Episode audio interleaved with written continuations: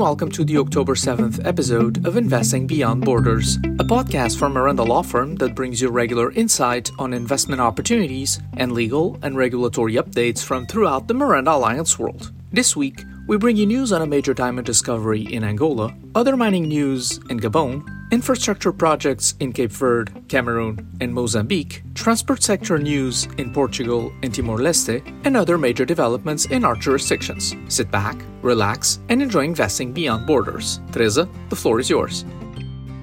We start this week's episode with Oxford Economics Africa's predictions for Angola. The consultancy firm predicted that oil production in Angola would rise 4.4% this year to 1.18 million barrels per day, after growing 3.8% from January to August. Besides forecasting the ramp up in production, it also predicts new investment in the energy sector and stresses that revenues from oil rose more than 72% in the first eight months of the year compared to the same period last year.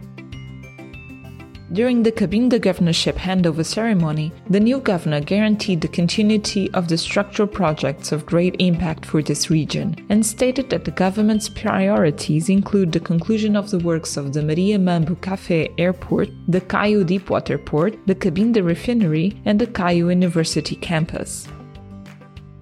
Meanwhile, a financing agreement between the Ministry of Finance, the World Bank, and an international banking syndicate has made available more than 1 million US dollars to finance the Bita Water project in Luanda. The project will be implemented in the municipality of Belas and will benefit over a million people with the collection of water from the Kwanza River and the construction of a 6 kilometer long pipeline. The Bita project is a strategic public investment for the construction of infrastructures for the treatment, supply, and storage of drinking water that will allow for the improvement and expansion of the water supply service in rapidly growing urban and peri-urban areas in southern Luanda.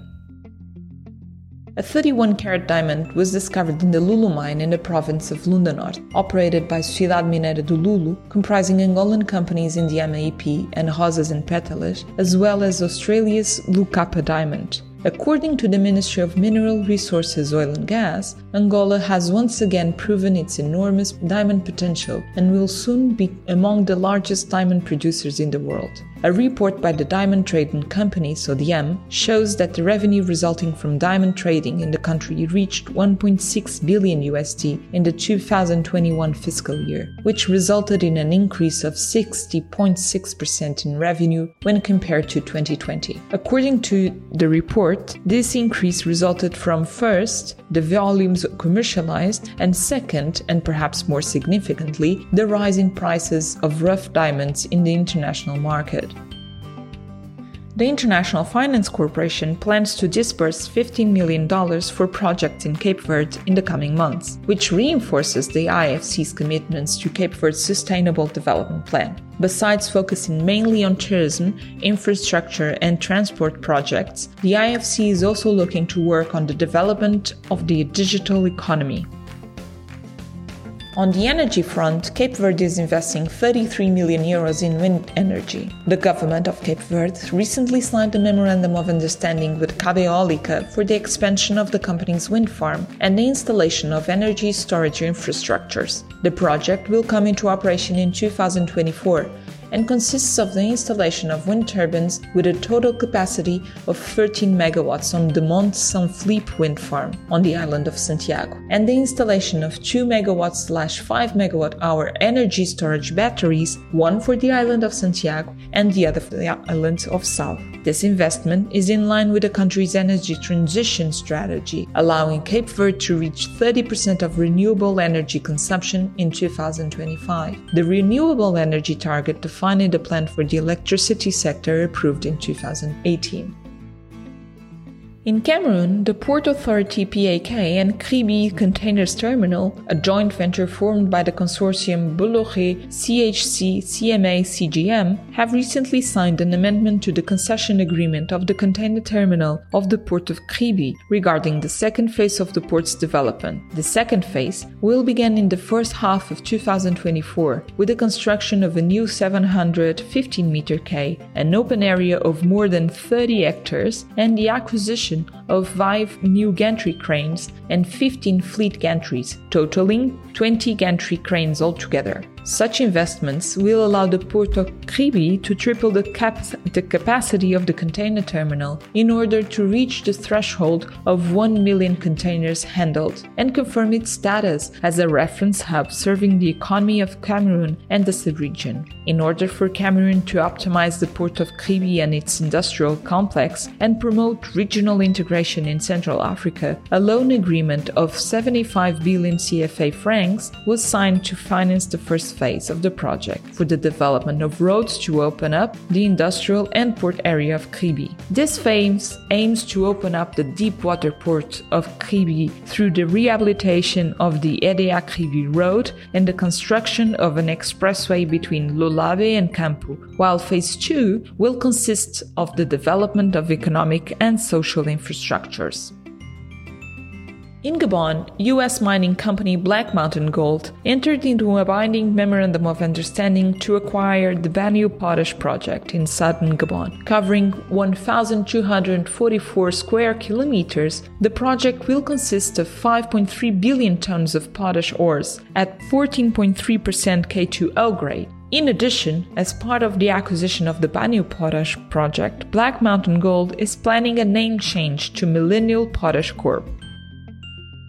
Guinea Bissau has become the 44th country to ratify the agreement to join the African Continental Free Trade Area. According to the World Bank, the implementation of the AfCFTA could reduce the country's poverty rate from 37.9% to 27.7%. The agreement will create the largest free trade zone in the world, with the potential to lift 30 million people out of extreme poverty if significant political and trade reforms are adopted.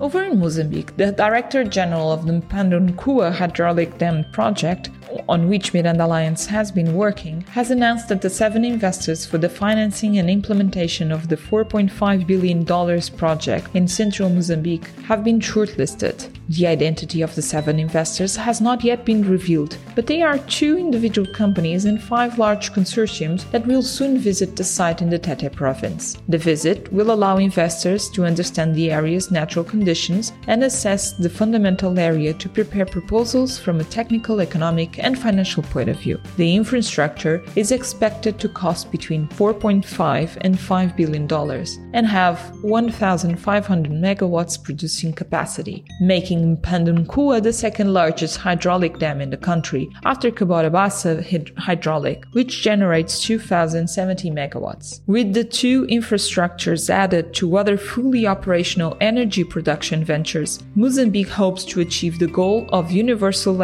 access to energy and respond to the growing energy deficit that plagues southern Africa. Mozambique has trimmed the proportion of revenue it intends to direct toward a sovereign wealth fund that's being set up to ma- help manage an estimated $96 billion expected to flow from its fledgling natural gas industry. According to the draft law that the government plans to submit to Parliament by the end of December, the state will channel 40% of total oil and gas revenue to the fund for the first 15 years and 50% thereafter. The establishment of the wealth fund is a key part of a deal the government reached this year with the International Monetary Fund.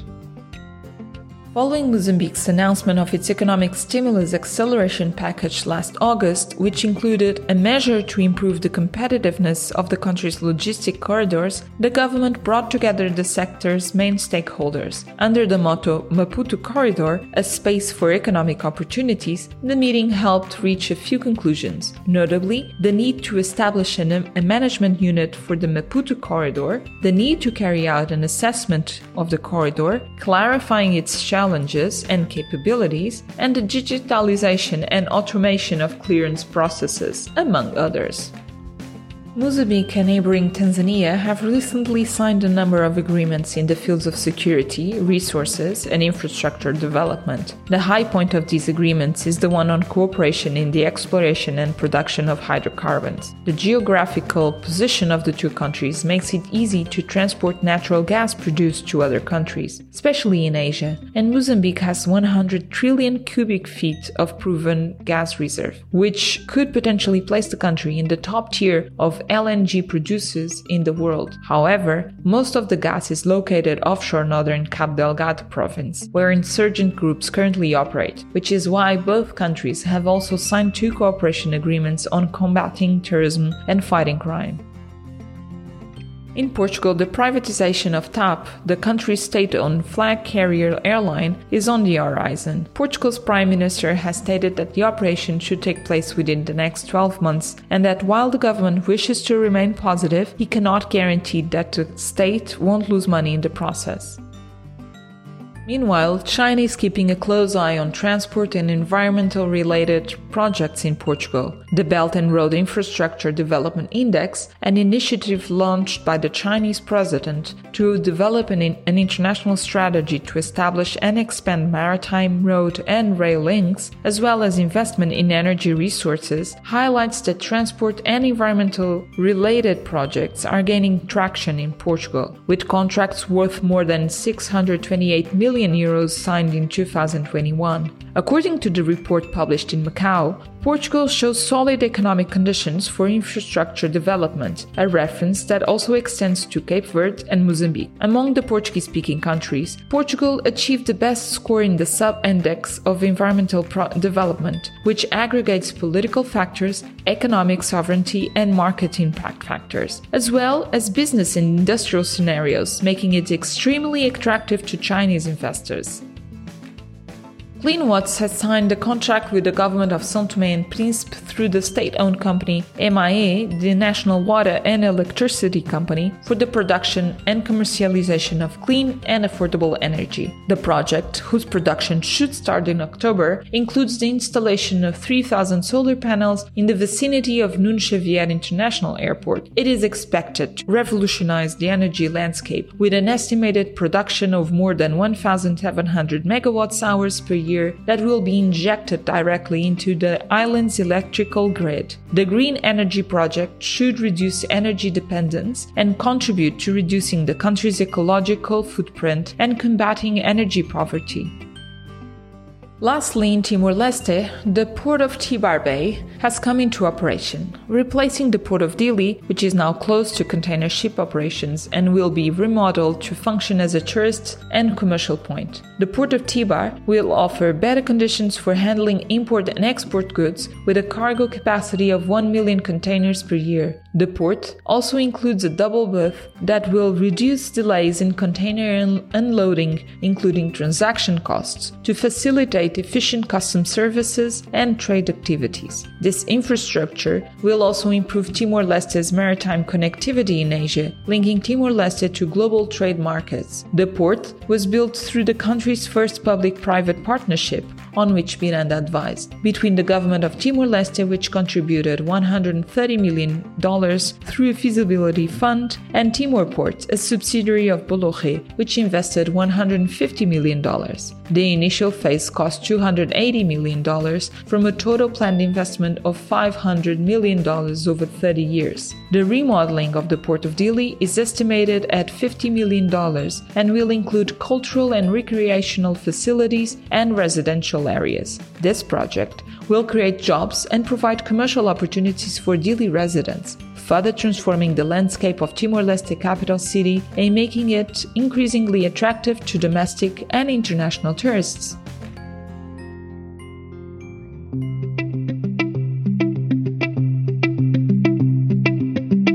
We hope you enjoy this episode of Investing Beyond Borders. We will be back in two weeks' time with more developments in the Miranda Alliance world.